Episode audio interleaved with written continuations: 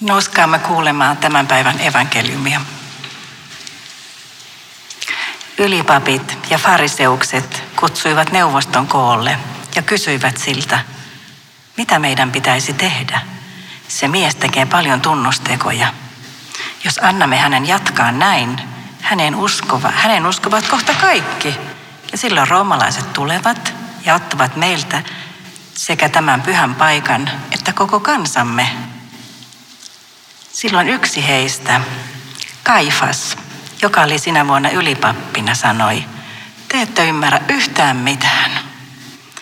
Ettekö te käsitä, että jos yksi mies kuolee kansan puolesta, se on teille parempi kuin että koko kansa joutuu tuhoon. Tämä ei ollut hänen oma ajatuksensa, vaan sen vuoden ylipappina hän lausui ennustuksen – Jeesus oli kuoleva kansan puolesta, eikä vain sen kansan puolesta, vaan kootakseen yhteen kaikki hajallaan olevat Jumalan lapset. Siitä päivästä lähtien neuvoston tavoitteena oli surmata Jeesus. Tämä oli pyhä evankeliumi.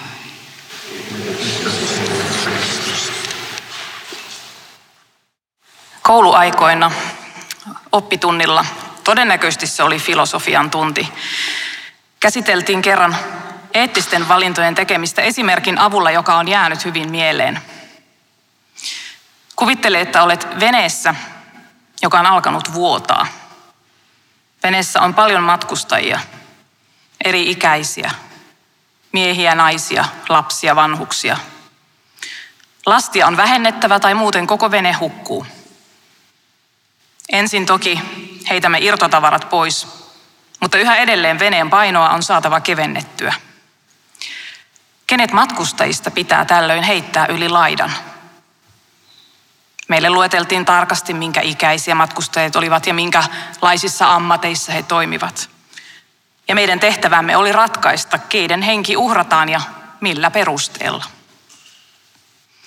Tavallaan oli absurdia, että me nuoret sitten tosissamme pohdimme, Kenen elämää on tärkeintä suojella? Kenen elämä on vähiten säilyttämisen arvoista? Asetimme ihmisiä tärkeysjärjestykseen ja panoksena oli elämä. Tuon esimerkin avulla me opettelimme, mitä tarkoittaa seurausetiikka. Sen mukaan teon oikeutus riippuu sen seurauksista.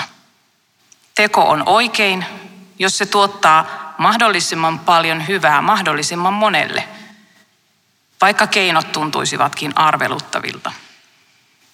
Arkipuheessa saatetaan sanoa, että tarkoitus pyhittää keinot.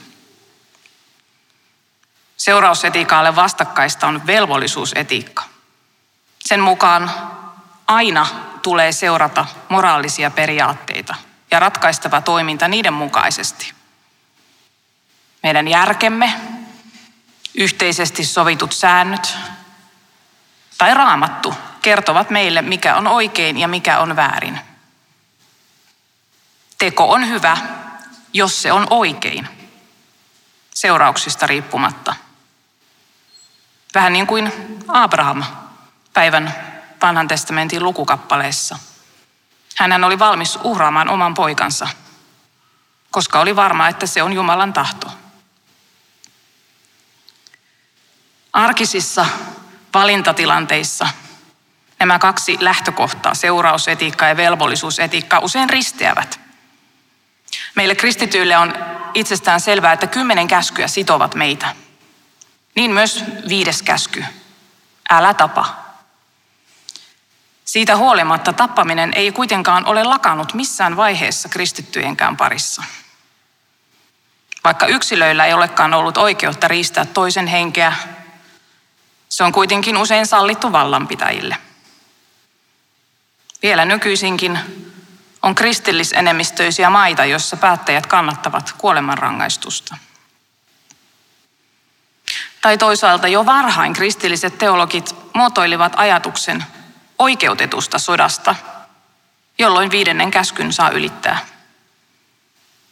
Ja se on meidän oikeustajumme mukaista, vain harva nytkin ajattelee, että ukrainalaiset eivät saisi tarttua aseisiin ja puolustaa maataan. Valinnat eivät ole helppoja. Muistatteko, miten kuuluu kolmen muskettisoturin tunnuslause? Yksi kaikkien ja kaikki yhden puolesta. Kun mennään ajassa taaksepäin kreikkalais-roomalaisen aikaan, Jeesuksen aikoihin, tuo lause oli vain puolikas. Yksi kaikkien puolesta. Yleinen poliittinen päättely oli se, että oli parempaa ja oikeudenmukaisempaa, että yksi kuolee monien puolesta, kuin että moni kuolee yhden puolesta. Ja tähän samaan päättelyyn Kaifaskin nojasi päivän evankeliumitekstin mukaan. Kaifasta ja juutalaisia johtajia ohjasi pelko. Roomalaiset miehittäjät hengittivät niskaan. Oli parempi olla herättämättä liikaa huomiota, etteivät miehittäjät suutu ja kosta sitä kaikille. Jeesus herätti huomiota, joten hänestä piti päästä eroon. Sitten kaikki olisi taas hyvin.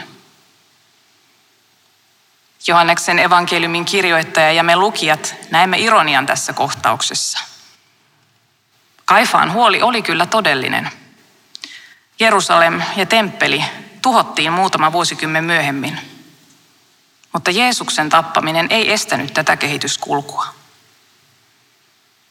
Miten usein olemmekaan historian kuluessa nähneet ja yhä edelleen näemme, miten valtaa pitävät tekevät epätoivoisia ja julmia päätöksiä pitääkseen kiinni valtansa rippeistä ja estääkseen pahimpien pelkojensa toteutumisen. Kun tekee vaikeita päätöksiä, haluaa uskoa, että valinta ja ratkaisu on järkevä.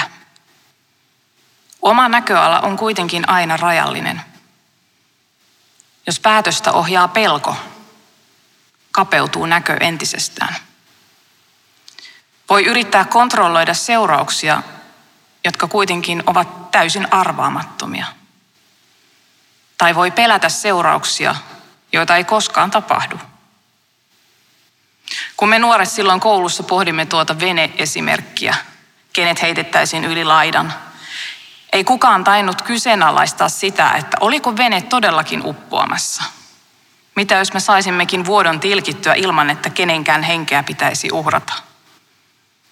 Onko tosiaan välttämätöntä aiheuttaa suurta kärsimystä toisille, jotta toisilla olisi asiat hyvin? Siellä, missä on valtaa, on myös suuri vastuu. Kenet uhrataan ja millaisista syistä? Keiden kärsimys on hyväksyttävämpää kuin toisten? Kaifaksen valintatilanne on yhtä lailla meidänkin ja meidän yhteisöjemme valinta. Myös kirkko, siis me kristityt, olemme vuosisatojen ajan monin tavoin tuhonneet ihmisiä vetoamalla Jumalan tahtoon. Rivistä poikkeavat on surutta työnnetty rekan alle yhteisen hyvän nimissä. Ne, joiden ääntä ei yleensä ole kuunneltu, ovat saaneet olla pelinappuloina.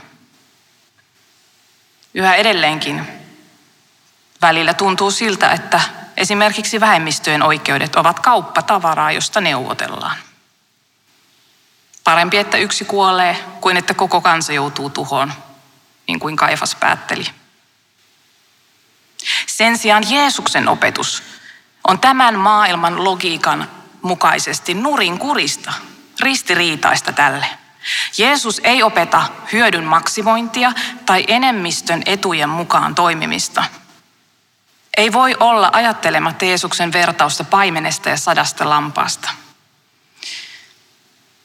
Kun paimen hukkasi yhden lampaan, hän olisi voinut kohauttaa olkapäitensä ja merkitä lampaan hävikiksi inventaarioluettelonsa.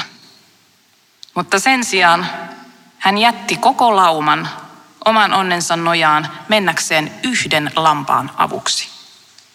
Kaikki yhden puolesta siis. Jeesuksen kuolema ristillä oli viimeinen uhri. Hänen jälkeensä ei tarvita uusia uhreja, eikä uhriutumista. Eikä Jeesus kuollut vain meidän ja enemmistön tarpeiden puolesta, vaan joka ikisen ihmisen puolesta. Myös heidän, jotka me olisimme valmiita uhraamaan. Kristus tuntee kaikki kipumme. Hän on kantanut kaiken kärsimyksemme. Hän on puolustaja, parantaja ja uuden elämän antaja kaikille tasavertaisesti. Yksi kaikkien puolesta. Se on Kristus. Hän ei toiminut pelosta tai pakosta, vaan rakkaudesta ja vapaudesta. Kaikki yhden puolesta. Siihen kutsutaan meitä. Näkemään ja kohtaamaan Kristus jokaisessa luodussa. Ei pelosta eikä pakosta, vaan rakkaudesta ja vapaudesta.